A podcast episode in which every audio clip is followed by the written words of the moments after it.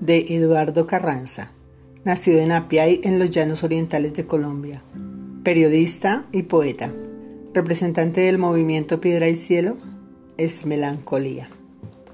Te llamará silencio en adelante y el sitio que ocupabas en el aire se llamará melancolía. Escribir en el vino rojo un nombre, el tu nombre que estuvo junto a mi alma sonriendo entre violetas.